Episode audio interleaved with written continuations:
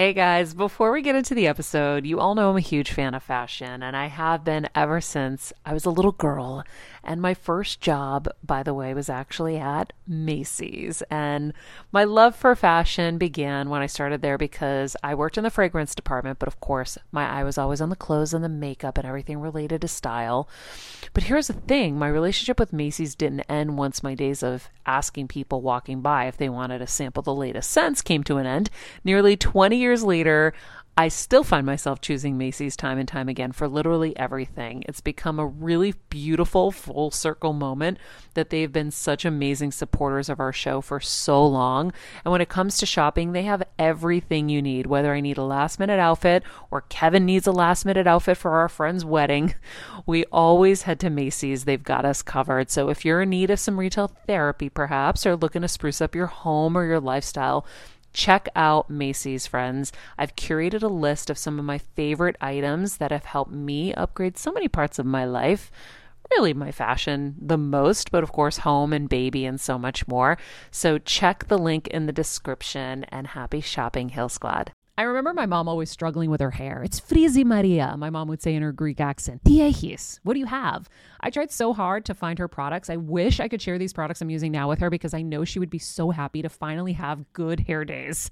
I've always believed that hair is a woman's best accessory, and with Ouai's new anti frizz cream, you can ensure that your hair always looks its best without the frizz stealing the spotlight. It's a lightweight cream that not only provides immediate frizz control, but also helps prevent heat damage. And get this, it lasts up to 72 hours. That's three whole days of frizz free, gorgeous hair. Ouai seriously is some of my favorite products for taming the frizz. Pro tip one of my biggest discoveries is using the Ouai hair oil on the ends of my hair before I dry it. Let me tell you, it's a game changer. Once it's dry, my hair looks so smooth and polished, I don't even need to do anything else. It is incredible. I love it. Frizz free, up your schedule with Ouai. Go to the Ouai. T H E O U A I dot com and enter the promo code Heal Squad for 15% off any product. That's the Ouai, T H E O U A I dot com, promo code Heal Squad. Trust me, you won't regret it. I'm on a journey to get better in all areas of life, from wellness and mental health to career and relationships and so much more. I know getting better isn't easy, but it's a whole lot easier when you can do it together. Welcome to Better Together with me, Maria Menounos.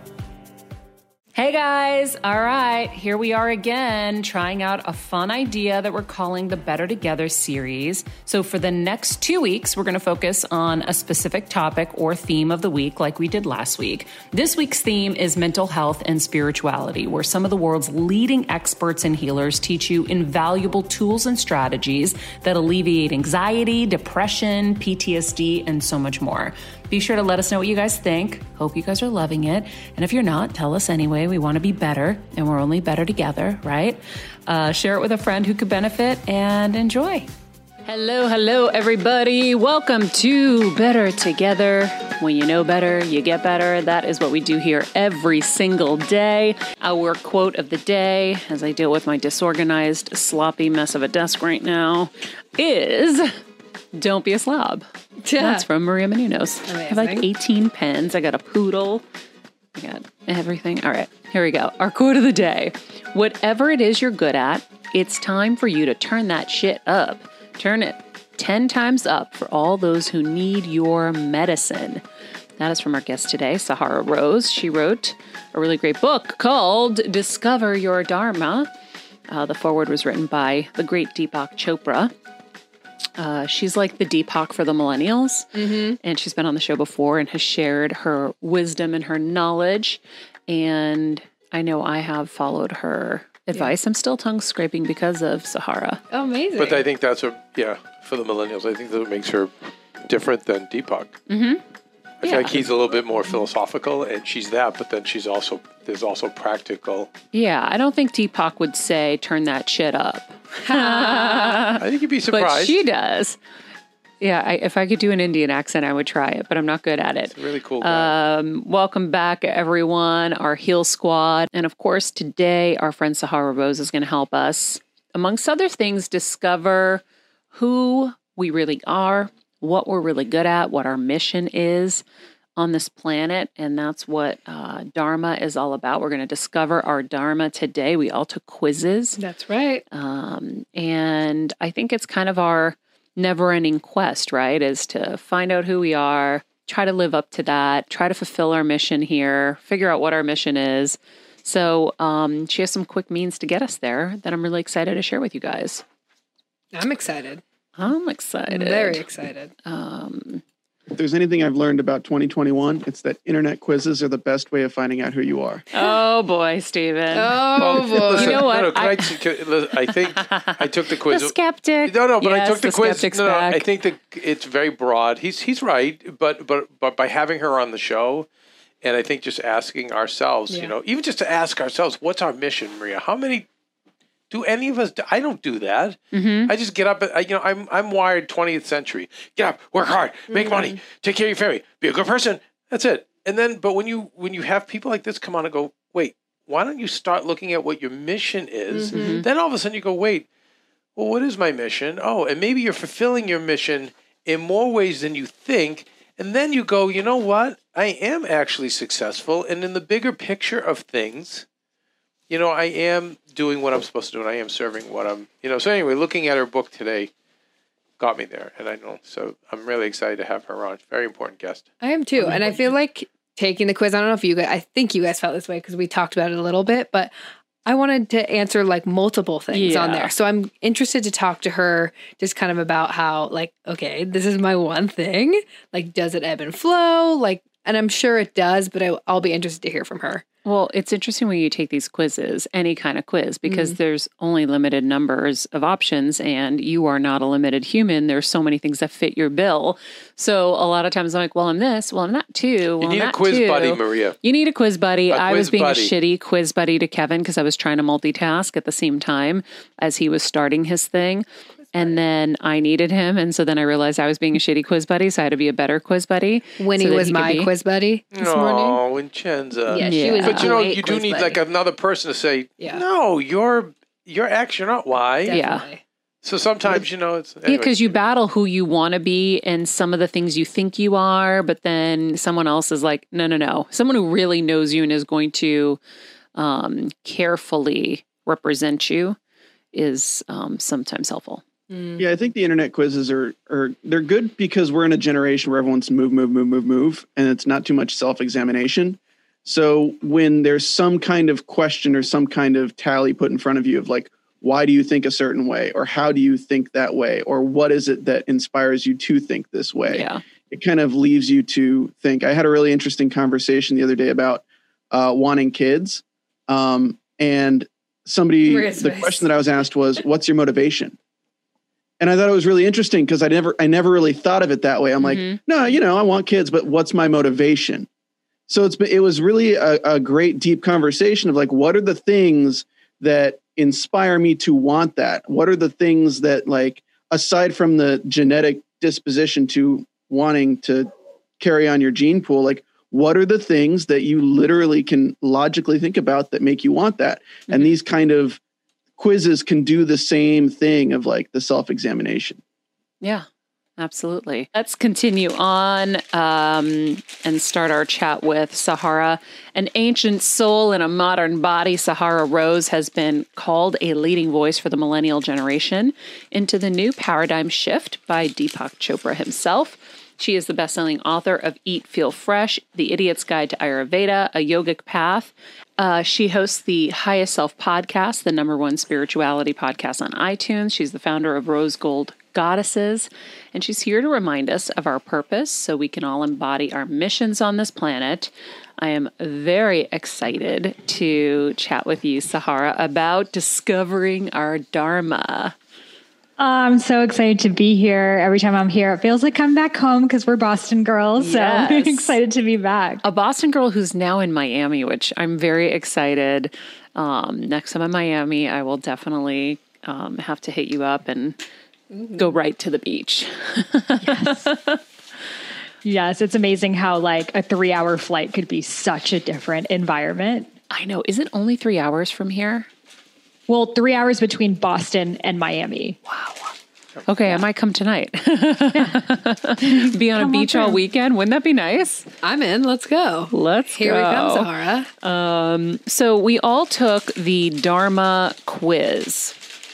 And let's just kind of go around the room. Stephen, what were you? Oh, you know, I was the entrepreneur.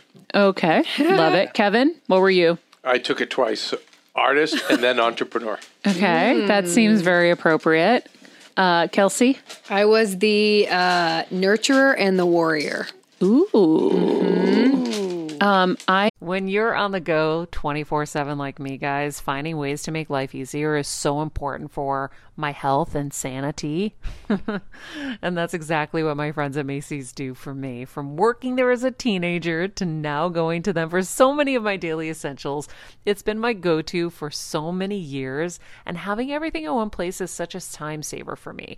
With being a first time mom, for a while now, as you know. I've had plenty of those, and being able to rely on them for all the things has been amazing. Plus, having everything in one place has made being a new mom just a little bit easier for me. So I know we're all focusing on our families, our health, hopefully, our jobs, and everything in between, but it's time to make your life a little easier. And to help you out, I've curated all of my essentials from Macy's for you and the whole fam. All the details are in the show notes below, or you can just click the link in the description to get your hands on them too. I have some new picks on there this little bomber jacket, this little black dress. You're gonna love it. I am the teacher. Maria's face. I was like, I, I didn't know I was a teacher. Honey, stop making noises with the Dunkin' bag. Yeah, Can you just drop it on the floor? I guess I can. I'm like hearing. okay, so you guys all had two, except for Steven. Steven was just one. I was one, the teacher. Kelsey, did you Um, have two because you took it twice? No, I t- had two because I scrolled down. Yeah, if you scroll down, we'll show you your second one. Everyone. Oh, the Warrior! Shit, guys, I'm so bad at this stuff. I couldn't. I didn't figure it out. Warrior I'm a was warrior. my number two. Too. And we'll talk about it and I'll I'll find yours because you know when you take a quiz it's really like a moment in time of what you decided to answer but the archetypes Right. are so much more than that so we could dive into what you what each of them are. Yeah, let's do that. I was the researcher for my second one. Ah, now we found it. okay, so tell us. Yeah, so your dharma is your soul's purpose. It's the big reason why you are here and it's not just what you do, but it's more how and why you do it. So think of your dharma like your mission statement. Your dharma can be to bring beauty to this world or to connect women to their bodies or to help people in their relationships or to connect people back to nature. So this is like our overarching mission statement. Now, underneath that mission statement are the services, right? So these are different careers you can have, roles you can play, projects, jobs, etc. So your dharma is not just one project or one role or one definition of who you are, but it's really the red thread that connects everything that you do. So, in my own journey of trying to understand my purpose and discover it, what really helped me was to break it down into archetypes. So, archetypes are essentially personality types. Like if you think about astrology or Enneagram or Myers Briggs, these are all archetypes. So, we could see, okay, if I am you know, a Scorpio, there's a certain characteristic with that, or a seven in the Enneagram, et cetera. So when writing um, my book, Discover Your Dharma, I came up with these nine Dharma archetypes. So these are archetypes that relate to your purpose. So one of the ones you just got is the teacher. Mm-hmm. So the teacher's dharma is here to share knowledge. Mm. If you are a teacher, you're someone that goes through life learning lessons and those lessons the way that you transmute them is through sharing them with other people so you know in your own journey you've gone through these different health issues and now you're sharing them with others and creating this platform which is very much you in your teacher archetype so people who are teachers just have this natural ability to find the lesson in everything they're experiencing and be like, okay, what is this teaching me? And how can I now share this with other people? So you're kind of going to go through life being guided by what you're experiencing right now and how that is going to take you to what you're going to share. So I don't know if you felt like this, but a lot of times um, teachers, when they're children, to learn about a subject, they would teach it to others. Yes. Like if you're like, did you do that? Like that's a very teacher thing. Oh my God. You, this just nailed me. like nailed me because I feel like um, I have felt, and definitely it's gotten stronger and stronger. Like my purpose is to go through, you know, if this is going to be me being just like candid, like, and, you know, whatever. It's like go through the shit, figure it out, and then share how I figured it out.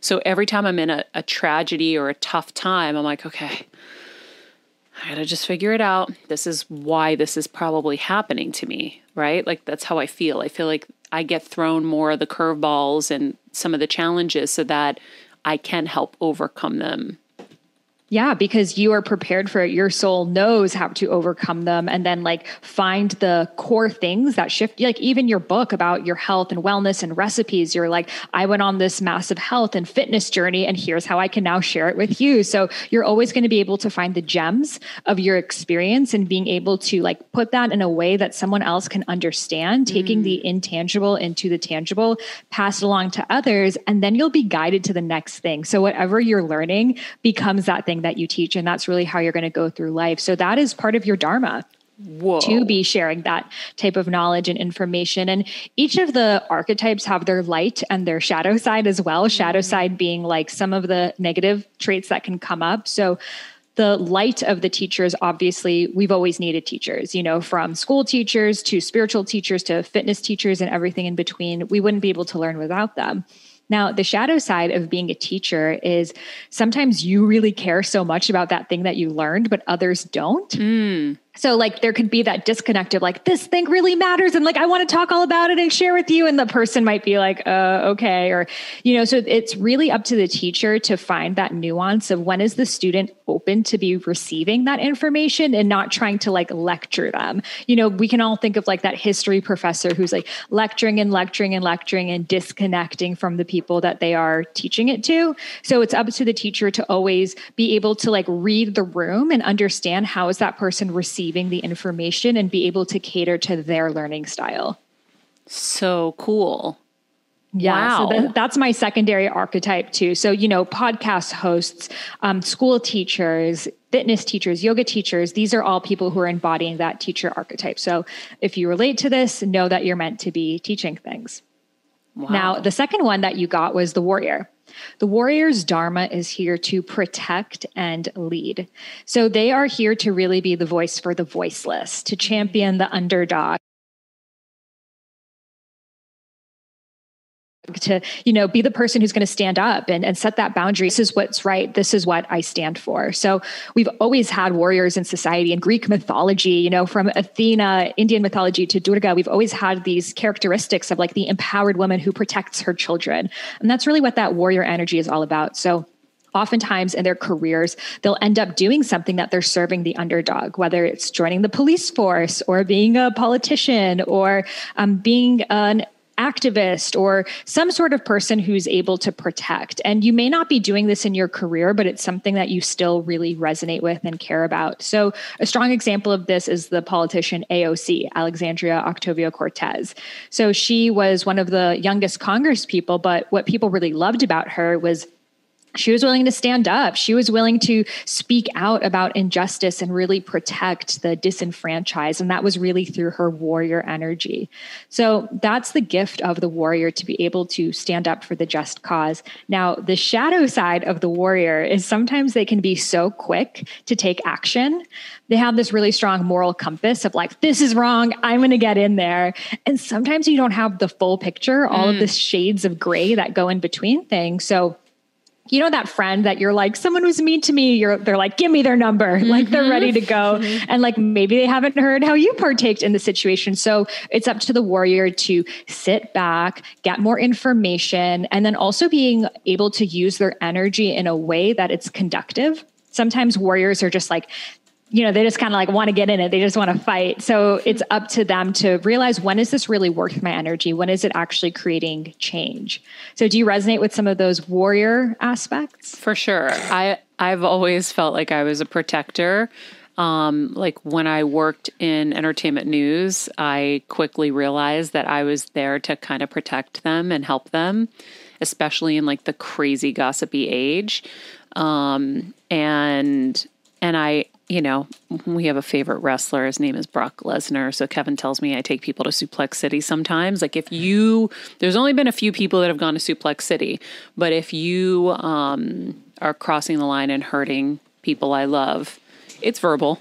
Um, there are no expletives involved. and if you know just- Brock Lesnar, he only wrestles the big shows, the big pay per views. He doesn't do it every week. Yeah. So that's why it's perfect. So when Maria comes out and takes you to Suplex City, it's only a couple of times a year. yeah, It's a- I've got my method of like, you know, discussing with you what went on. We have to let the other person get their spots in. yeah, they get their spots in, and then you know you basically let them know how wrong they were and how this isn't going to be tolerated. But I I only come out for pay per views. I can't do it all the time. You only have her out for I pay. I don't save her for the pay per views. I don't enjoy doing it, but when someone needs protecting, I will protect.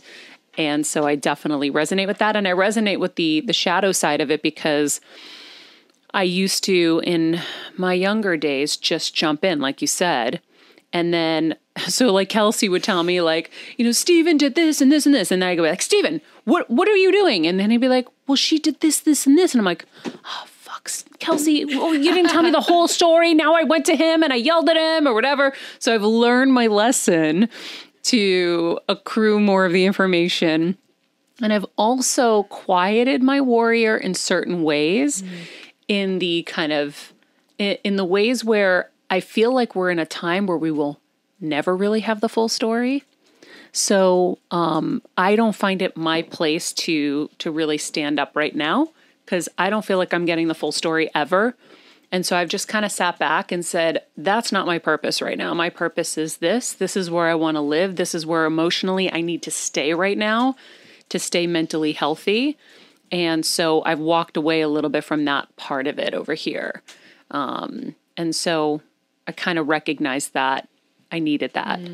Mm, and that's a really healthy warrior there to know I'm able to step into that archetype when I need to, mm-hmm. when there's injustice happening. A lot of times, women, that's like the archetype they never want to step into. You want to be a people pleaser. You just want to like pretend everything's okay and not speak your truth because you don't want to rock the boat too much. So, a lot of women, their last archetype is warrior. So when they're in situations that they're being taken advantage of or boundaries need to be set, they don't know how to channel that warrior. So I feel like it's having access to all of the archetypes and especially to your warrior as a woman to be able to like have that boundary and stand up for yourself and know how to choose your battles or only do it on pay-per-view you know only wait for the, the high ticket It's true. What was your first one? You said your second was um, teacher. What was your teacher. First So my first one, my first one is the visionary. so the visionary is really here to channel the new paradigm. They are big picture oriented. They're looking out the future. Where is the future heading?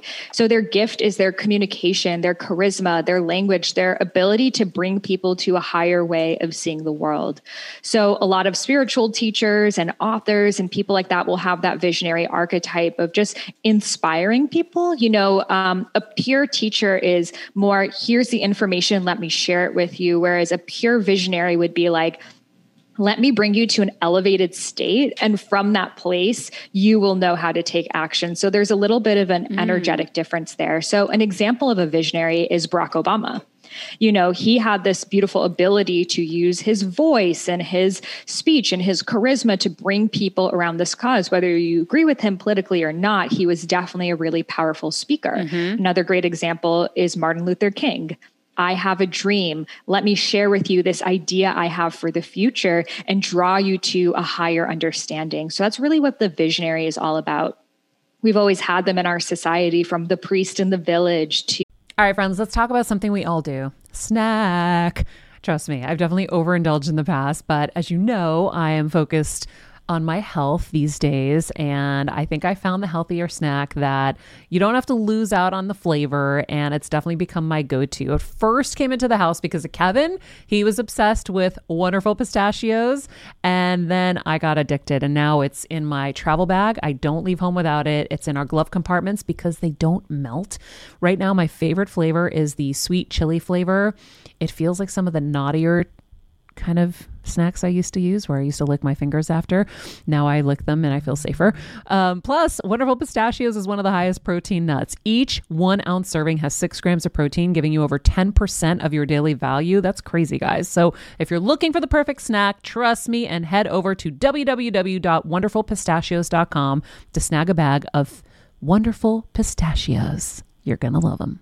you are astrologers and different people who've allowed us to see a new way of being. So it's very important for us to have that inspiration, especially in times like this. So if you resonate with being the visionary, you probably love to share. You're probably always inspiring your friends. You probably really have a gift of your communication and written word. I think you, Maria, have a lot of visionary archetype in you as well of, you know, taking people from this entertainment world and seeing, allowing them to see a higher way of living and that there's so much more than the glitz and the glamour, but really really tuning into what's happening inside. And of course, you have the gift of communication and using your voice. So I see you, you know, continuing to create a lot of change through your visionary. Now, the shadow aspect of the visionary, similarly to the teacher, is sometimes you may see something that the other person may not be ready for. Mm-hmm. so I don't know if you ever given someone advice that they're like, I don't agree with that. Why'd you say that? And then maybe a couple months later, we're like, oh, thank you. I wasn't ready to hear it at the time. So yeah. the visionary really needs to use discernment, you know, not just like every idea you have, just like blurt it out to that person. But again, notice are they in a space to receive this and how can you bring them to a higher place for them to come up with their own conclusions versus you telling them that mm-hmm. I love that. You know, Kevin's definitely visionary and he's sitting there with a scowl because I don't think anybody ever gets him because he's like, he's usually 10 years ahead of everybody else. Now, I, you know what I do? So now I say, remember we had this conversation. That's what I do now. So then five or 10 years later, I can go, uh, uh, uh, remember when I said this was going to happen? Could, do you, are you familiar? Have you ever heard the statement, um, Sahara, um, that a prophet is, is never esteemed in his own time? Mm-hmm. mm-hmm. And and I think what I'd love you to speak to is so when you think of Martin Luther King, he was shot and killed. You think mm-hmm. of Gandhi, he was killed. Mm-hmm. Uh, we well we I think Barack Obama has been murdered by you know the media and the public com- considering who he is and what he did and who he still is. You know, can you speak to when you're a visionary, you really are going to open yourself up to mm-hmm. a, a, a, not only you'll have your shadow self, but the shadows of everyone else right? Mm-hmm. Like it's not a it's not a sexy and fun, not an easy road, right? Mm-hmm. Can you speak to that and because how to, you're how seeing to, stuff that no one else is seeing? Well, and I think for a lot of people out there who listen, uh, especially you have a lot of women listeners, Maria. So a lot of moms have this amazing intuition. You're women, mm-hmm. you just have this. Un- I always have to ask women around me like, well, what's really going on? And you guys just have this like spider sense. And it's fantastic. And so there's a little bit of visionary, a lot of visionary there. So can you advise us on how how you cope with the, the all the darkness that comes with it because you know people don't necessarily love our we don't celebrate our visionaries like we should in a society often. Mm. yeah i love that you brought that up. So if you are having these visions know that it's coming to you for a reason. It's not accidental. It's not a curse. It's not something that you should try to bog down and just try to be normal like everyone else your soul in some sort of way chose this. You are ready for this. You are meant to be a messen- a messenger for this wisdom.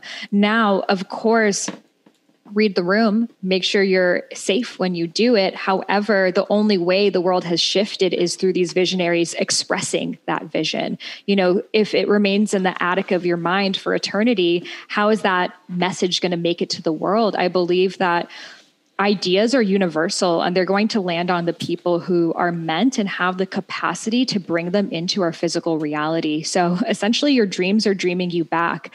And the very reason that you have these dreams is because they are gifted to you because you are the ideal messenger to bring them to life. Write that shit down. Mm. Wow. wow. I think that's the thing that a lot of people have a hard time with, right? Is it's so easy to just scoff at something mm. that came to you and but it's coming to you for a reason like i said early on i realized at some point and i've had this conversation with a few friends where i'm like i think this stuff happens because i'm supposed to figure it out and share it with mm-hmm. people because i'm a communicator and i have um, a connection with people that they you know they they trust in that i can share this information with and she was like yeah She's like, I feel like this too. Those Patty Penn, the Reiki healer, and I had that conversation most recently together. Mm. Um, but I think you're right. These ideas land in different people for a reason because they're the ones who are going to be able to take it over the goal line, or they're the ones who are going to translate it properly. Um, you know, I was watching a video of Jake Ma, Jack Ma yesterday, who created Alibaba, and you know, mm. he had this idea, this vision to do this thing with the internet, and people were like, "What's the internet?" and you know, and no one believed in him, but he kept pushing forward and then created the most insane thing ever. And so, you know, it's it, it's coming to you for a reason, and I do believe that, and I love that. Okay, so we've got the warrior, the teacher, the visionary. Mm-hmm. Yes, and and with that topic, you know, all of these archetypes too were chosen by our souls to support our dharmas. So you were born with the right amount of visionary, teacher, warrior, and the rest of the ones that we'll talk about to embody this purpose. So so many times we question our truth, we question what it is that we're good at, we feel like maybe we don't really naturally have any talents or gifts or anything to share. But, you know, I don't dream about new forms of architecture or new forms of medicine, but I guarantee you an architect or a doctor is. So, those very ideas that you have, those inclinations, and all of those experiences that you've gone through, they're your soul's curriculum to now allow you to embody this purpose. So, when you really look back on things, they often make sense. But when you're in them, it's kind of like walking in the dark and you can only see the next couple steps ahead. So trust that you were designed for your Dharma. It doesn't have to feel like a force. In fact, living your Dharma is being the most natural expression of who you are and these ideas it comes from a place of ease rather than push. I feel like mm. the self-help space has been so about like motivate yourself to like do the thing and self-improvement as if you're not already whole you know? We have to understand that we're not even a mind and a body to improve but rather we are a soul to know so instead of thinking that you are broken and you need to be fixed and you need to be better and turn into this other archetype because, you know, Martin Luther King changed the world, so I should do that too. But he was prepared to live his Dharma just as you are prepared to live yours. So all you got to do is just continue to listen and say yes. Wow. Boom. Yeah, there was um I mean, I marked up so much stuff in this book. It was crazy, but I was sharing with everybody at the top of the show this line that happiness is not your purpose. Happiness is a byproduct of living your purpose. And what I found so interesting about all of this is that I think a lot of us don't know our purpose, and that's what leads to that disconnection and that misalignment, or whatever you call it, or just that feeling of just unhappiness because you're not living your purpose and you don't even know you're supposed to have a purpose. So that's mm-hmm. why this show is so important mm-hmm. today because I want everyone to know that you do have a purpose. And Sahara is going to help you find what that purpose is so that you can open it up. And I think you know, once you find yourself and you realize that you do have a unique set of gifts, like I said earlier, if you had, you know, woken up one day and said, well, who am I to be an Ayurvedic, you know, teacher and, and, and thought leader on this? Like there's Deepak Chopra and there's all these other people. Why me? Well, because there, there's already a Coke and a Pepsi out there, you know? Mm-hmm. Um, then you wouldn't have come and reached us. Mm-hmm. So mm-hmm. there there doesn't have to just be one of anything. And and depending on what you choose to do with your dharma, um, whether your impact is felt by masses or just your community or just your family, then you've done your job. Hmm. Absolutely. I think so often we feel like living our purposes are is a selfish act.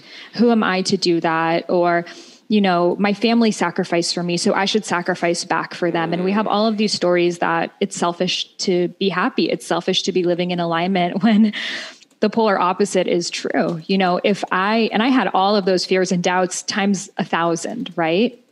But if I let them get in my way, this book wouldn't be out, this conversation wouldn't be happening. And all of the ripples of the people who now have discovered they're meant to create that preschool or that new way of eating or, or whatever else the thing is, it wouldn't be activated. So it's really this domino effect that when each person awakens and actualizes their Dharma, they awaken all of those around them to do the same. So we mm-hmm. actually don't realize the responsibility we even have to be living our Dharmas. And in fact, keeping keeping it to yourself is really the most selfish act because the world can only come into balance when each of us is living in alignment with our dharmas. Ooh, yeah, I read that in here. I thought that was really powerful too. Because we're mm-hmm. all here to balance out the universe with our purpose and with our dharma. Mm-hmm. And, and, it makes yes, so much sense amazing. about and about families too, because a lot of us feel like you know they they we were they were lower middle class or middle class, and they put, or even upper, and they put us through school and then we don't want to let them down. So we want to, you know, be a lawyer. I remember my mom always struggling with her hair. It's frizzy Maria, my mom would say in her Greek accent. Diehis, what do you have? I tried so hard to find her products. I wish I could share these products I'm using now with her because I know she would be so happy to finally have good hair days.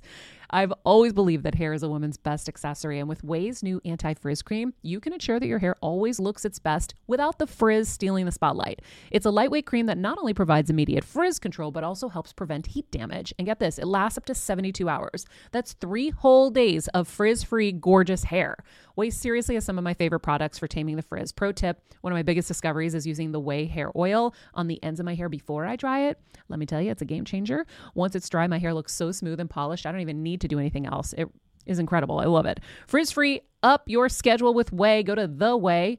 T H E O U A I dot com and enter the promo code Heal Squad for 15% off any product. That's the Ouai, T H E O U A I dot com, promo code Heal Squad. Trust me, you won't regret it. doctor. This is the path I was pushed into, and um, so I really do understand that. But I, what I, as I coach parents now, I'll always say to them, "Did you not work like you killed yourself to do all this stuff for them? Am I right about that? Yes, I did. I worked three jobs or two. Okay, great.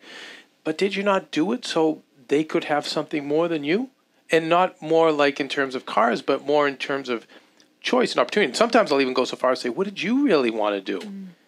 Mm-hmm. I know you're you're X, Y, and Z, but what? Do oh, I really wanted to be a lawyer. I really wanted to be this. My dad wanted to be a lawyer. Do you, when he admitted to me. really? Oh yeah. I'm like, okay, so you know what? Like now I get a chance to do what I want to do, but didn't you pave the way? He said, yeah, that makes sense. And so yeah, it, I think that really hits a lot with a lot of people because we do feel we don't want to let mom and dad down. I think there's some of that's good because you know it's nice to have. Uh, you know, something kind of pushing you, but at the same time, like, yeah, I get what you, I totally hear what you're saying. Uh, you know, especially with a lot of ethnic families too. It's like no, it's like doctor, lawyer, business person, nothing else. Mm-hmm. You know, Yeah, I mean, we really all stand on our parents' shoulders, right? And they're able to reach a certain point so we can just begin there and go off. And I can only hope that future generations will not even know what the world could be like with people not living their dharma. I hope it's just like, of course, I'm going to, you know, end world hunger. That's just what I'm doing. And just nothing stops you because we were born to be living that. And, you know, when we really look at it, it kind of comes down to Maslow's hierarchy the hierarchy of needs. So the most basic need is survival. If I don't feel like I'm safe to survive, I can't focus on my dharma. Like I, I just need to put a roof over my head. So for a lot of us, my parents as well being immigrants, it was focused on survival. There was no mm-hmm. questioning my deeper purpose in humanity. It was just Right. how am I going to make ends meet? Yep. And then once you have those needs met, it goes to your wants. You know what? Maybe, maybe I do want like a more luxury car. Maybe I do want a bigger house or a TV or, or vacations or whatever that thing is. So sometimes they'll reach that level. Now, if we were so fortunate enough to have our survival needs and even many of our wants met, the next place we're going to go is self actualization, questioning our deeper reasoning in, in society and how we can be of service. So, yes, living your Dharma is a privilege. Most of the world is not questioning this. And because we have this privilege, we have this responsibility to be doing so, to be able to create the solutions to the world's problems that only we have the space from this place right now to be able to even think about. So neat. Okay, what's our fourth dharma? Hmm. Yes. So the fourth Dharma archetype is the artist. So the artist is really here to bring beauty to the world. So they are someone that everything they do is going to have an essence of beauty to it from their social media feeds to their outfits, their home. Like you can always tell it's theirs, right? We can all kind of think of this person in mind, or maybe you are that person and you really care about the look and the feel and the texture and the small details. So the artist archetype is really receiving information from so many different places. So they can be very, very energetically sensitive.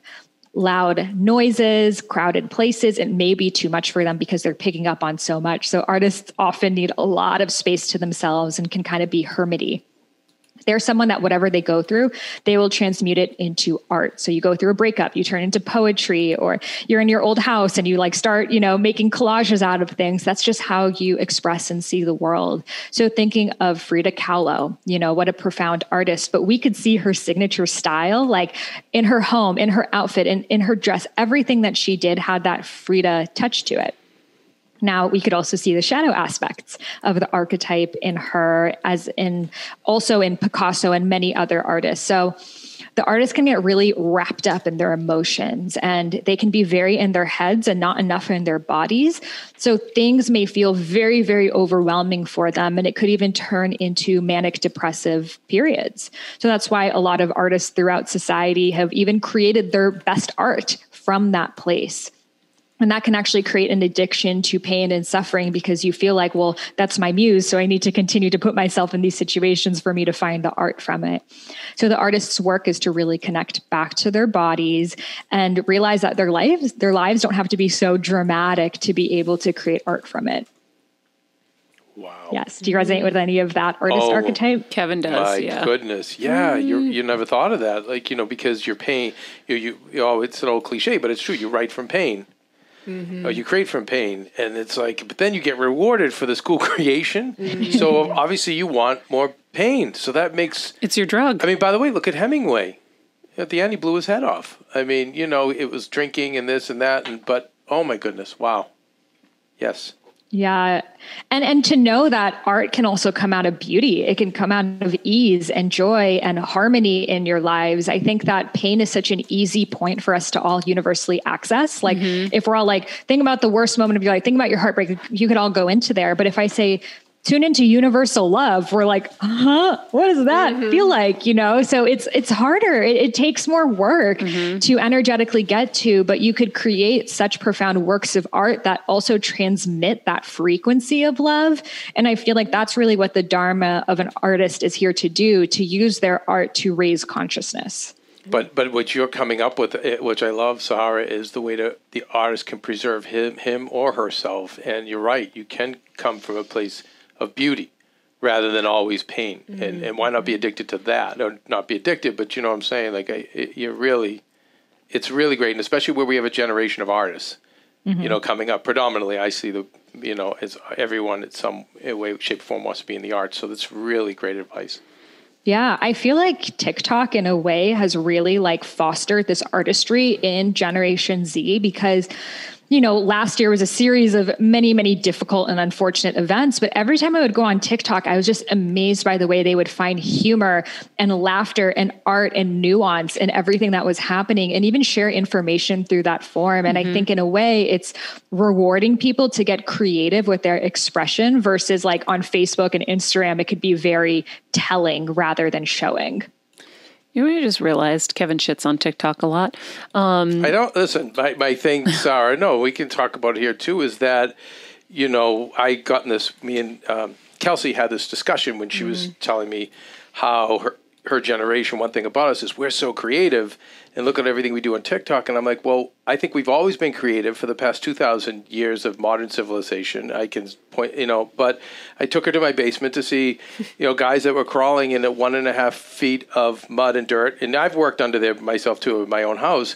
But I'm like, where are these people? Because your generation, like, yes, TikTok to me is great. So, I, but but it's a reward. It's it's I work for my art, and I just think we've gotten away from you know celebrating work and those missions. You know whether whether it's helping people through your trade or your you know it, it's not all about writing a symphony or doing a great TikTok. So, so I, I don't want to like monkey wrench any of this, but it's like Kelsey's giving me this look like see, and I'm like no, I stand I'm my like, ground. Sahara. no, but I You had a can new realization. after you shovel snow. but I had a new realization. What is your realization? First of all, you're just projecting your own anger yes, I am. on Uh, everybody this is my shadow side. Yes, this, this is my shadow You're like, archetype. if I can't just do my own art, then you can't either. You damn don't it. suffer like me. You got to work for your art. That's No. what I'm saying. So I- I- do your plumbing work and then make your TikTok. I understand where Kevin's coming from. Let me let me translate his Yes, anger. rebuttal. His anger is that everyone just wants to be a star now. Nobody wants to work. And he's like, look at these people who literally are the salt of the earth,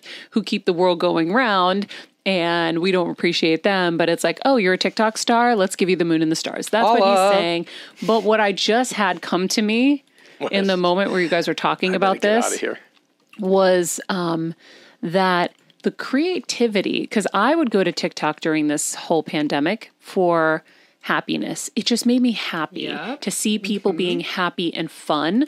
And everyone's And- very supportive on there. Very Yeah. supportive. And and I'll say, um, I created a show based on me um, challenging Julianne and Derek Hough to dance battles around the holidays. And we would do these back and forth dance battles. And then Kate Hudson got involved, and the Kardashians got involved. Everyone was doing it. And it was like this crazy fun thing that led to me, you know, creating the show for ABC called Dance Battle America, which I believe is the prelude to TikTok because then everyone was doing these dance battles and basically all of that, whatever. But what I realized about TikTok, the beauty of what TikTok is doing is almost like the tech revolution, right? Like this is going to advance us in another arm of the world really, really quickly because so many people are seeing that they are more creative than they thought and they're getting the reward for it. So then they'll be able to create solutions, create inventions. I know you're probably laughing at me right now, but I do believe um, the creativity that's coming from there is going to create more things that we need. I hope you're right. I listen. What I like about it. I don't know. I don't know if I'm here's what I articulating like- it perfectly. As a first time mom with a baby, I'm always on the go, whether it's running errands, getting my coffee, going to doctor's appointments, or just spending quality time with little Athena. And that's why I rely on wonderful pistachios to keep me fueled and ready for anything, no matter where I am. Kevin even keeps a bag stashed in the nursery. you know, for the nighttime hunger moments. Wonderful Pistachios comes in a variety of flavors and sizes, making them the perfect snack to have literally any time, whether I'm enjoying them during a quick break in between taping this show or I'm on the go and it's in the diaper bag. I do carry it in my travel bag and they're in my car. At this point, when I'm leaving the house, I think keys, wallet, wonderful pistachios. Bonus Wonderful Pistachios is one of the highest protein nuts with six grams of protein in every one ounce serving. So, on top of all that, they keep me feeling satisfied. I'm energized while I'm juggling all this crazy stuff in life. Next time you're looking for a convenient and guilt free snack, head over to www.wonderfulpistachios.com and stock up on your favorite flavors today, minus the sweet chili. Okay, but No, that's I ju- kind you know, I'm trying to if- like no put words to my Maria, feeling. I think you're right. If they can keep taking those steps, if they can get off the dopamine high of all the likes they're getting for what they're putting out, and then transfer Mm-hmm. that into something practical, more a little more practical. But I, I agree. I, what I also like about it is it amuses people, it entertains people, it's pushing people to be more creative. I also like the fact that in Hollywood, it's cut out all the middlemen Mm-hmm. because all the middlemen, in, you know, Sahara that blocked all these people and either gave jobs to their friends or people they thought were talented, which half the time, or probably three quarters of the time, they don't know, you know, what works and what doesn't work. So I love the fact that we're leaving it to the people to decide. They see something really cool and they like it, and and that I love is is the artist having more power. So I, I love that again, but just everything is with balance. That's all, and uh, you know, so. Sahara, any thoughts and comments on that before we move on to the entrepreneur? I mean, I I 100% see all all perspectives of it and I think the gift of TikTok is that we can get it out there so much faster. So in real time, you know, every single day of 2020 felt energetically very different and still even today it 100% does. So you could really speak to what people are feeling this week given what is happening in the world right now. So just the the tones, the the sounds, the way that people were showing up shifted so much. So, in a time that people felt so separated, it created this sense of community that we're all going through this thing together. And we all have this mutual talking point to base our references on, mm-hmm. especially for young high school kids who are out of school right now and don't, you know, get to pick up on the high school dynamic and humor and mm-hmm. culture that is created in the classroom in a way TikTok has been a replacement for it. Now, is anything a replacement for in person communication? No. However, the alternative would be for them to just be sitting alone and you know maybe they'd be shoveling their snow but shoveling your snow has a different you know a different reward or a different tangibility to it i think the point of tiktok is social commentary above everything and I also completely judged it before I was on it. I was like, these like dances, they're barely even moving. Like they're not even real dancers. But when you realize just how much effort and thought does go into even a 10 second clip, it does make you appreciate the mm-hmm. creativity so much more. And I think every generation has felt this way about the younger people of they're not working as hard as we did. Or, you know, back in the day, people had to like go out and fetch water, right? They're probably like, screw you, you got plumbing. You have Yeah. it so easy. And like, that's what's forever going to keep happening. True. So I think, you know, there's always going to be those artists who are going to use oil and canvas. And there's going to be those artists who are looking at innovation and technology and using that as their form of art. I like that. Except, you know, back in the day, you'd have people like my mother using her oil and water or, or acrylics on Sundays in the corner of her room, not seven hmm. days a week living in their parents' basement and never having a, another job to make the money. Whatever. What am I saying? Honey. Well, sorry. No, I, you I, do. No, no. TikTok. I, this is my. Make a no, TikTok I about a- TikTok. This is no, where I- we like take his mic down. He's I killing the vibe. appreciate. I know, and I do. I I follow a lot of the people. I love. You I know actually I'll love say? what I see. Anytime I did a TikTok and I showed him, he goes, "You you did this?" no, it's super creative. And meanwhile, I was wasn't even giving it any real attention. And he was like, "Wow, that was that was really cool." And I was like, "Oh, thanks." Well, that and you know, and I said it earlier, but Sahar, I don't know if you agree. I feel like personally, TikTok out of every social media platform is really positive. Just pure like fun. people will no, Yeah, but I- I people agree are with that as actually well. hyping one another up versus Instagram's like the, the oh you're so pretty. Oh you're so this. No versus TikTok's like this is amazing. You're awesome. Like I don't know. That's how I feel about it when I go on there. So I like that element of it especially like teaching our younger generation. Like no it's more than what meets the eye. Okay, Dharma, Dharma, not TikTok. Moving on. Entrepreneur. Yeah. So the entrepreneur archetype is here to bring solutions to the world's problems. So they're going to really go through life looking at things that are wrong and how can we create a tangible solution for it. So let's say we wanted to help the environment. You know, the visionary might give a talk of how we're all connected to earth and Gaia is within us and, you know, really inspire us. The teacher may teach us about CO2 emissions and how we can reduce them. Now, the inter, the entrepreneur would say, well, let's look at one aspect of the environment. Okay, plastic straws. Let's create a business that has bamboo straws and increase it in the marketplace by 20%. So by year 2030, we have 30% of market share.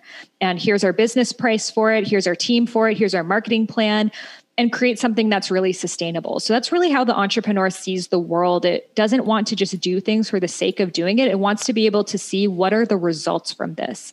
So it's a much more analytical and organized way of seeing the world, a bit more of that masculine energy, though both female and men can have it, but really wants to be able to track something and knows that in order for it to be sustainable, there needs to be some sort of revenue coming into it so you can hire a team and continue to grow and scale it. So, you know, there's so many great examples of entrepreneurs from anyone that's been on Shark Tank before to Gary Vee and so many of these different entrepreneurial speakers, Marie Forleo and I feel like the past, you know, 10 years or so has really been about for so many people being an entrepreneur and learning about that side to themselves. Though entrepreneurs have always existed in society and there's so many different forms of them and we need them to continue to innovate and bring new products to the market.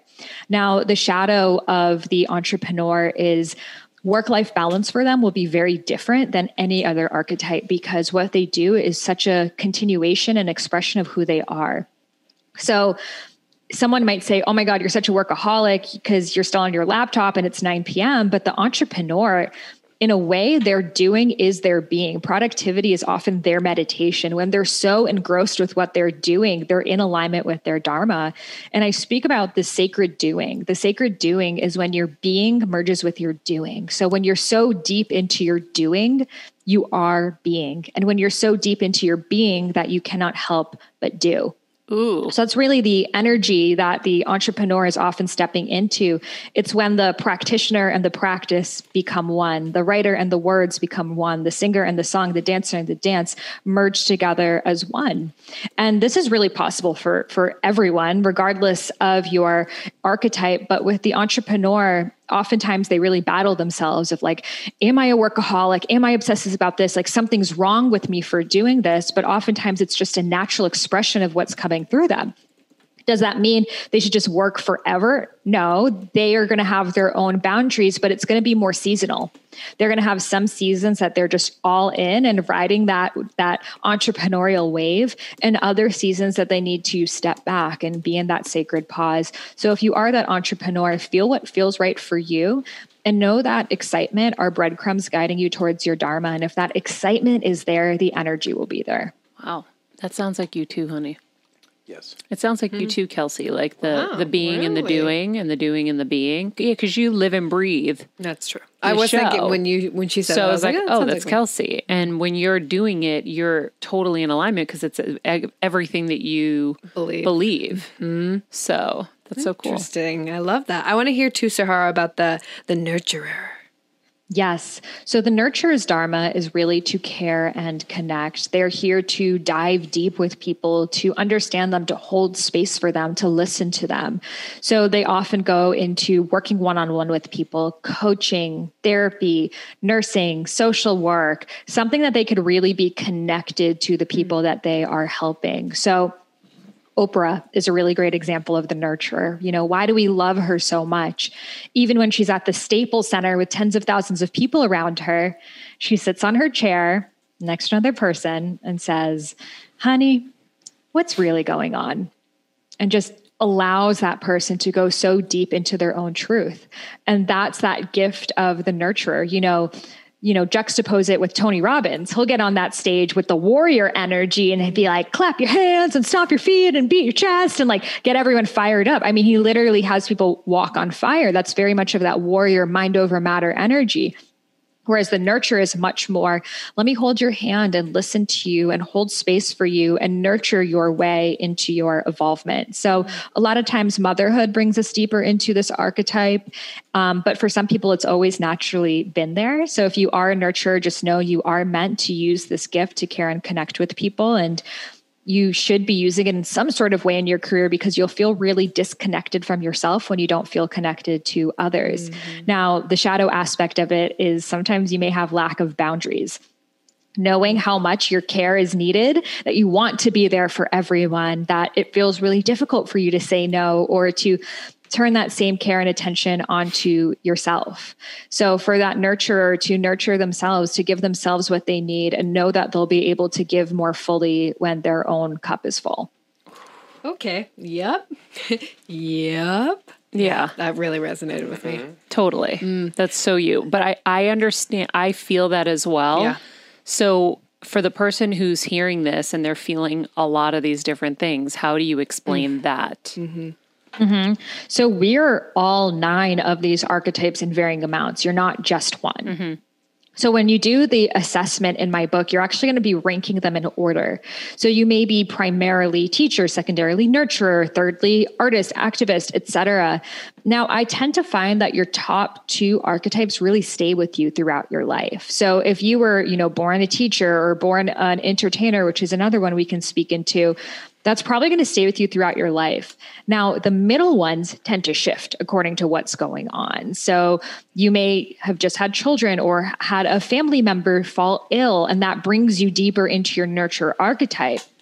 However, does that mean that now that's your primary dharma? Not necessarily, unless that was something that you were born with. So ah. we tend to naturally, as kids, be that expression of who we are. And then life throws us different curveballs and different archetypes show up.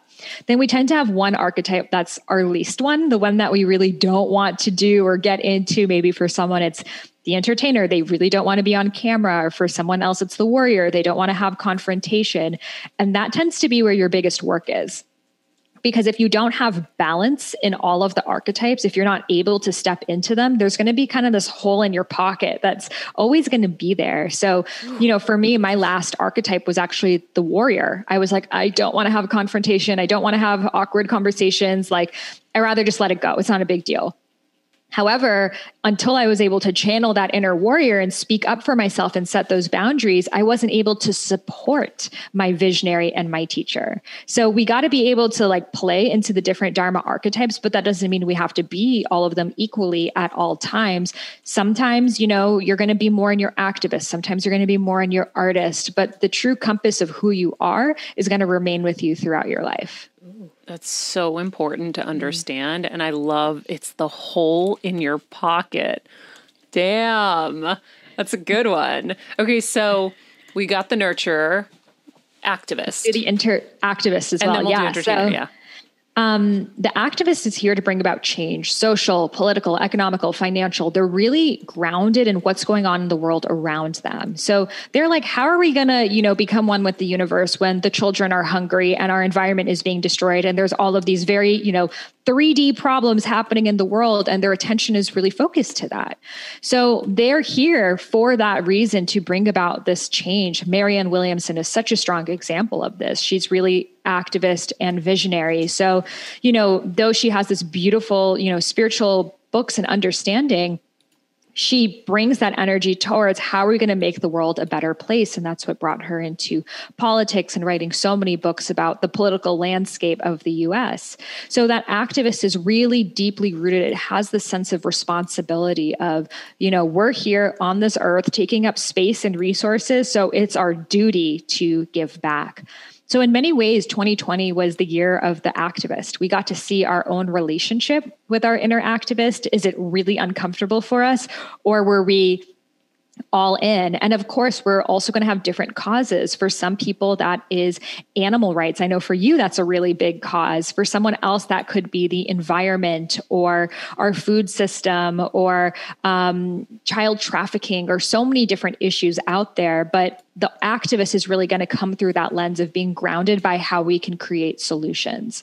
So the shadow aspect of the activist is I know I have felt like this before, but we have that we have that stereotype of the angry activist. You're putting out so much effort and so much energy into creating change and no one else is caring. No one else is even doing anything. In mm. fact, they're annoyed or mad at you for caring so much.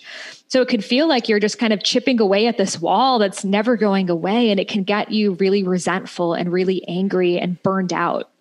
So, so many activists in the space burn themselves out and then kind of give up on that side of themselves. So, it's important to always align your highest form of service with your highest form of joy.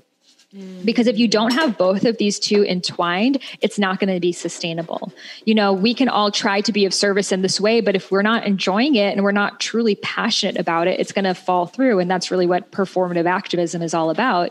And, you know, we can just do things that we love, but when we're not really being of service to humanity, there's always going to be that void being there that only being of service can fill. So it's really bringing together these two things. And, you know, it doesn't necessarily have to be your career, but maybe you spend your weekends volunteering volunteering or you donate to a cause or you have some sort of way that you are still involved. And again, we all have our own inner activist. We can't say, oh, I'm not the activist, so good luck with, with society. Yeah. You know, we, we all have that activist within us. For some of us, it's our primary archetype and that is what we do fully and for some of us maybe it's it feels a little bit uncomfortable and weird and again it's that hole in the pocket that we get to work on we have neighbors you know here sahara that it's so beautiful they're you know older people from a different generation, and we just learned that they spend, I think, is it one day a week, Maria, that they clean the street? They go up and down the street and just No pick way. up trash. Norma, Norma Mitch. No way. I, I think were that- they the ones with the koi issue No, that's Oh, no. that's in L.A. Yeah. Those, Okay. are the, those are the bougie neighbors. This is like,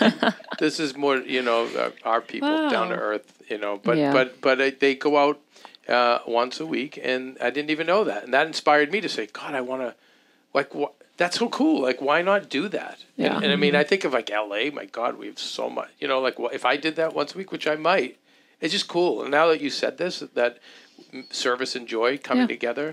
And I think there's, you know what I mean? So it doesn't have to be going out and, and saving the whales. You don't have to be Greta, uh, you know, Thorn, Thornburg is it? I'm sorry, I always mispronounce it. But you can do it in microtransactions Yeah. in these little ways. Yeah. Yeah, It's absolutely. cool. Okay, the entertainer. We're running out of time. Yeah. So the entertainer is here to make people feel, laugh, cry, think, feel nostalgic. They want to give people an experience to be in a different emotional state. So they literally morph and shift. They're always reading the energy of the room and the space and in a way filling that void. So if you look at Jim Carrey, for example, such an entertainer, he's literally morphing and transforming hmm. into these different characters, but he's doing it in a way that causes us to see the world and question society in new ways, but we're laughing the whole time that you may not realize it. Sacha Baron Cohen is another great example. He's Ali G, he's Bruno, he's Borat, but really he's shifting the way that we see the world through entertaining us with these different characters. So mm. the entertainer comes alive in mundane moments. Like you know when you're sitting in your car like after a concert, you're stuck in your car in that in that parking lot traffic.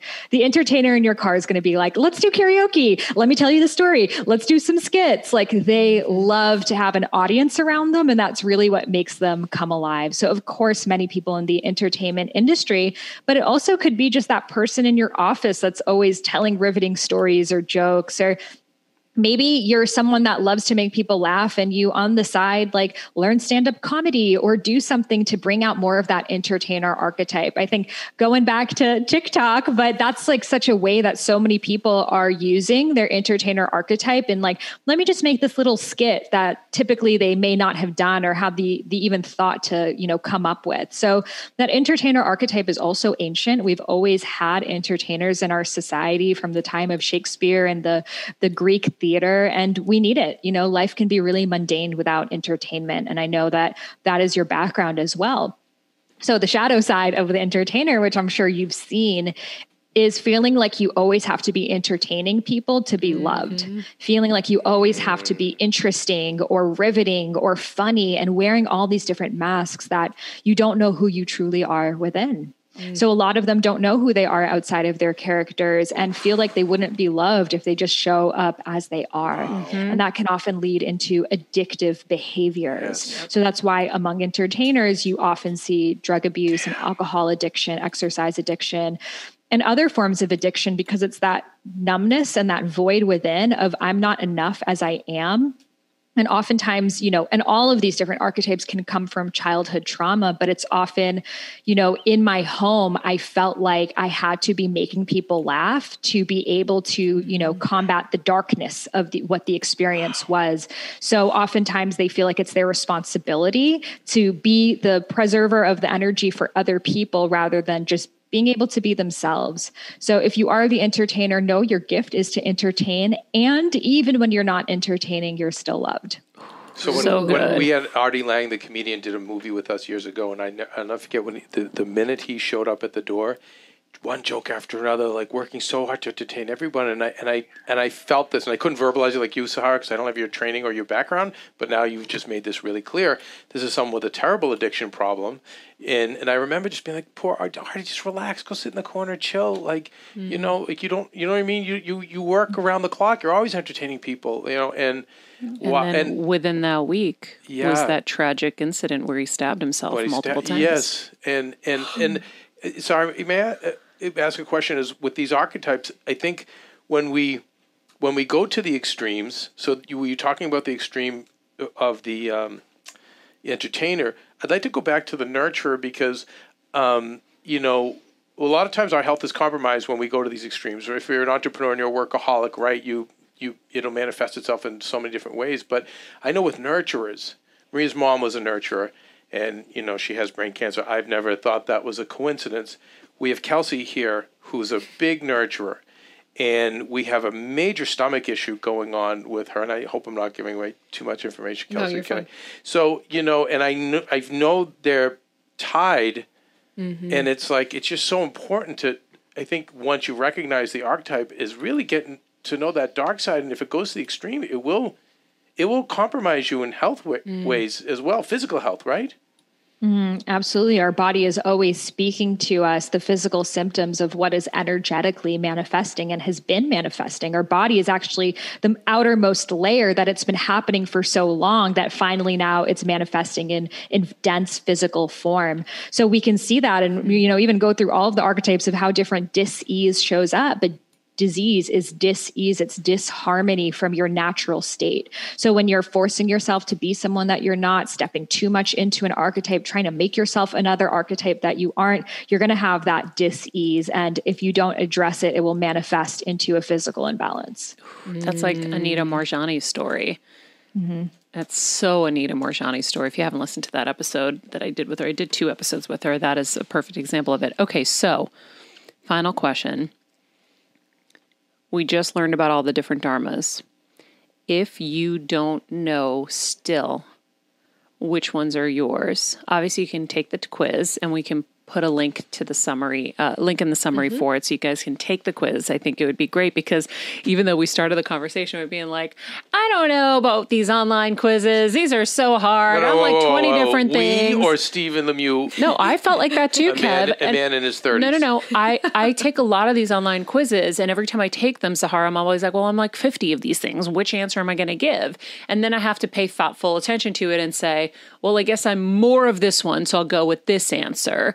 Um, and that's where we talked about quiz buddies. And you need a quiz buddy with you that really knows you that will help you assess, oh no, this is, you're really just going to this one because you want to be more like this, but you're really this. So a good quiz buddy will help you. But after saying all of that, when you, you know, nail down what each of these dharmas really are, you're like, oh, yeah, you kind of nailed me.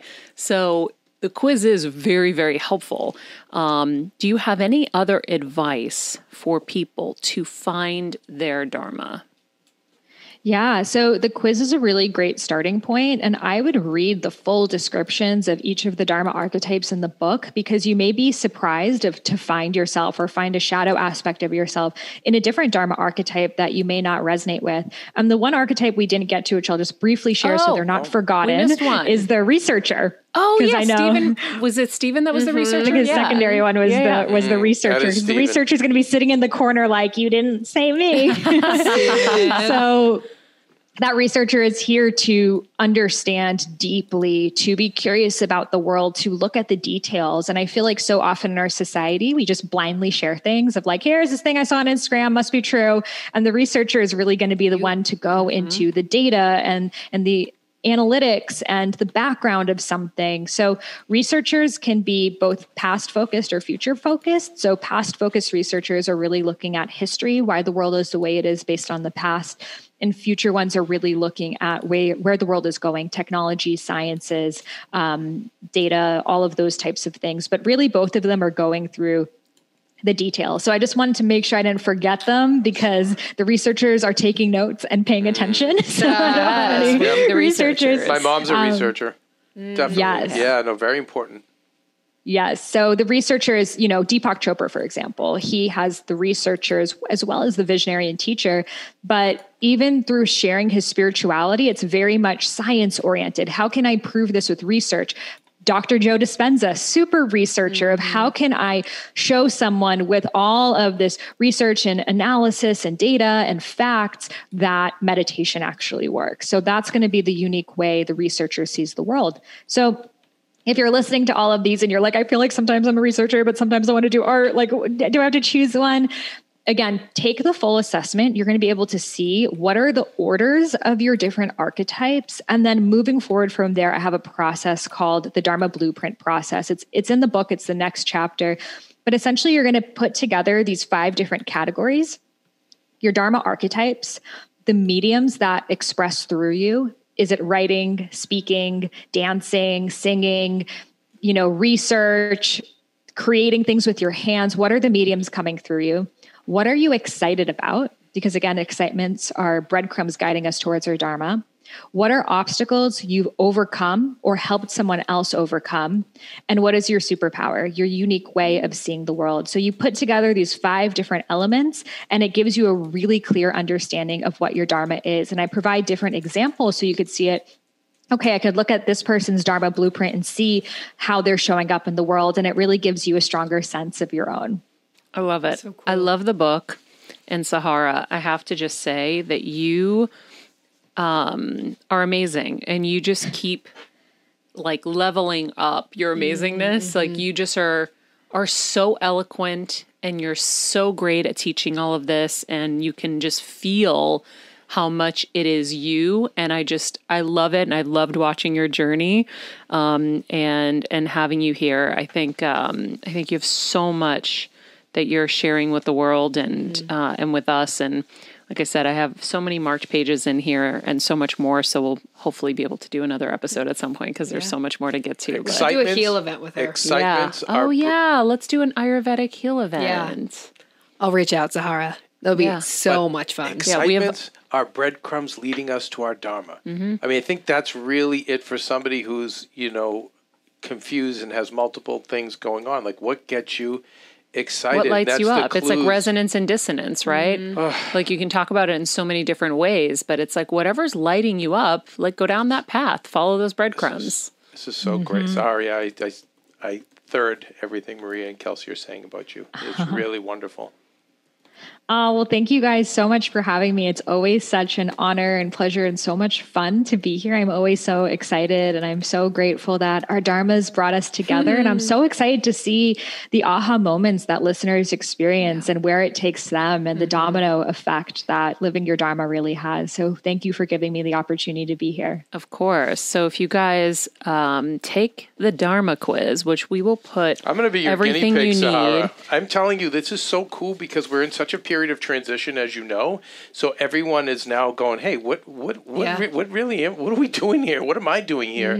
And uh, yeah, I'm, I'm in. I'm going to be giving you my updates. Like this is really Yeah, cool. I want everybody share with us on um, on social or wherever you find us at this point. You Yeah. can find us in the DM. YouTube comments. You can DM us. I want to know what your dharmas are and. Um, do you feel like you're living them, or do you feel like now this is going to push you to live them more? And I think that would be really cool to get to hear from everybody. The book is called Discover Your Dharma. It's available wherever books are sold. Um, the quiz is um, going to be linked in here, and you can find Sahara on Instagram at I am Sahara Rose. Um, and thank you so much. Thank you for having me today. All right. She's amazing. She's such an angel. she is so like just like grounded, knows her her stuff. Yep. Yep. Is is she's just again. This again is when I believe in angels, Mary, because angels speak through all you guys. Mm-hmm. You know what I mean? When you see like a 21 year old, even like Stallone to write Rocky at like 29, like mm-hmm. how, uh, you- Insane. You, know, and that's old, older per se, but like when you see, we Kelsey and I were talking about some of these young. There's a young singer. I think she was 20, and this beautiful song. I'm like, how would she be able to tap into 17. 17? How like how would you tap into the, this experience, this Yeah. emotion? So I yeah, I just think what I love, But my Sahara Rose, yeah, favorite she's favorite thing that she said, hmm. basically, and I'll encapsulate it in my way, but is stop trying to force something that isn't you. Yep. right? And I do that a lot where I'm like, why? Why am I not more like that? Why am I not more like this? Like you I, do, actually don't do yeah, I do. I have those internal discussions sometimes. Not with me. well, not with you. Because to me, you're the standard of like just you're the one. Well, maybe because you know you're like that, but then you will tell me. You are though. I agree with Kevin. I am Your am foot what? off the pedal. Meaning you, You are so you. yeah, like Yes, you're Marie. I You're like I'm doing. My, like listen, I'm I'm I'm going where my heart is now. I'm hel- helping people. I mean, you might internally feel like that, but you know, externally, I'm like that, and everyone else is, and you're the one like, hey, stop, man. Just whatever Mm-hmm. you're doing is fine. You know what I mean, Maria? Like I'm glad like you're you think you're like that, but you actually you you're you're ones to teach and guide us to say, guys, like, come on. You're, Well, I guess then maybe I think in like kind of like lower moments, I'll be like Got it. frustrated with myself and say, well, why? Why don't I know more? I should study more. I should read more. I should be hmm. I should have a better vocabulary. Like I get like I get like that sometimes where I'm like, well, how come like that person is is doing that and how come I can't do that? And like I'll just say that stuff to myself sometimes. I but literally never hear you, especially about other people. I never hear you say that. And in fact, it's stage dad who's who's Stage dad. stage dad who's always going like, Dad. "How come this one is this when you're like you're actually genuine, authentic, and you care?" And the, Yeah. you're not like that, Maria. You're like, nah. I don't I mean, you can are I either. tell you how many t- how many battles I've had to just to get Maria's name uh, in the title of a show with Maria Menounos. like, Maria's I don't like, care. Maria's like, I I don't know care. you don't. I don't care. I'm like, I really don't. yeah. So anyway, Maria, no, you're pretty good about Thanks, being babe. you, and I think that's what's really special. And the rest of us need that lesson. and you know what else you're really good at too? Because I have heard you say things like that before, but you shift out of them in like two seconds. You're like, why? Why didn't I get that or do? Why am I not doing that? And then you're like, eh, eh, okay, well, I'm gonna keep doing my thing. You are. You're so good at shifting, and I'm always like, I Yeah, think shifting is Damn. something that I've really, really worked on in the last four and a half so, years. It's Really kind of a. Greek thing. well, Greeks are pretty solid with who you know. There's certain No, cultures like- that are like, yeah, we're good. yeah, yeah, maybe. I just love the word shift because I just am it's a like, great word. "Uh," you get zinged, and then you're like, hmm, let's go this way. Let's shift. Okay. Yeah, the shift thing's been helping me with like going to positive thoughts over negative.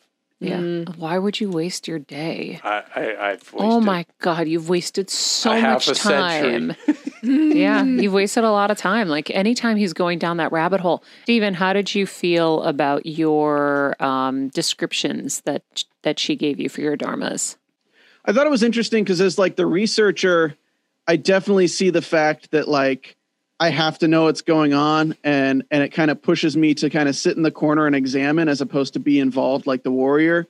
Because like with the warrior, I can do that, and that's what Kevin calls Russell Wilsoning. Basically, like the warrior is Kevin's Russell Wilsoning of situations. but for me, it's like I don't want to have to be the warrior all the time. Like it kind of is like super draining for me to have to be the incentive behind everything. Right. So as the researcher, it's like nice for me to be like, okay, well, I want to learn about this. So let's go learn about this and let's figure out that. And then as as the researcher develops, I have those solutions from the things that I've just kind of studied and tinkered with without needing some kind of motivation or incentive behind it. But then with the entrepreneur, it's like, okay, I have all that. How do I make money with it? Like, how can I take this to create a feasible product to develop economically with these skills that I've developed as the researcher? You see, I think people are really, uh, really set up for failure when they're the entrepreneur, but then they're the artist because it's really hard to make money on your art. but you were not the artist; you were the researcher and the entrepreneur, Which is one of the most brilliant paths to entrepreneurship because they always say about planning, Stephen, and research. You know, like um, you've seen me just always just jump in, and it's been mixed results. so Yeah. it's really cool that you you know this about yourself. Well, this has been the longest episode that ever happened. So I'm going to wrap this show right now. Um, if you guys haven't joined us on Patreon, um, we are really excited about what's going on over there. Aside from the extra shows and the ad free shows, we are doing these amazing workshops. So for $10 a month at that tier, and we have lower tiers as well. But at that tier, you can be a part of the workshops. And what's cool about that is you have exclusive access to the guests that we have on the show. We will talk to Sahara about doing a, Heck, a workshop yes. with her for sure. Um, and we are just so loving our Super Heal Squad there. So come join us, be a part of the Super Heal Squad. You can click the link tree in my Instagram at Maria Menounos or Better Together with Maria while you're there. Hit a little follow for us. Um, if you haven't um, given us a review on Apple Podcasts, we would love it. It really helps people to know um, what you're getting from the show and, and how it's impacting you. And we have some new ones that we'll read this week. Each week we'll read them. Um, if you haven't gotten the medical manual or the life manual that has been provided in my newsletter, sign up at mariamenounos.com for the newsletter. And we always make sure that it is of value to you. I am not going to just send you stuff that um, isn't valuable. And that's why they just come out when they're inspired and there's actually real value for you. But the medical and the life manual is so huge. Um, you will fill it out. And the life manual, you'll keep a, a hard copy in your kitchen, and you can literally, at a moment's notice, just grab it, find the plumber's number, find the DirecTV account number, which we're kind of migrating away from DirecTV, but you know what I'm saying. Find the Roku pin. Roku. Anyway, um, the medical manual, you know, if you're in a situation like we were where we weren't home and my mom had to be rushed to the hospital, someone that is there can rip out the page with my mom's medical information, her allergies, her medications, everything listed in there that you can hand over to the EMT. Boom, they've got everything.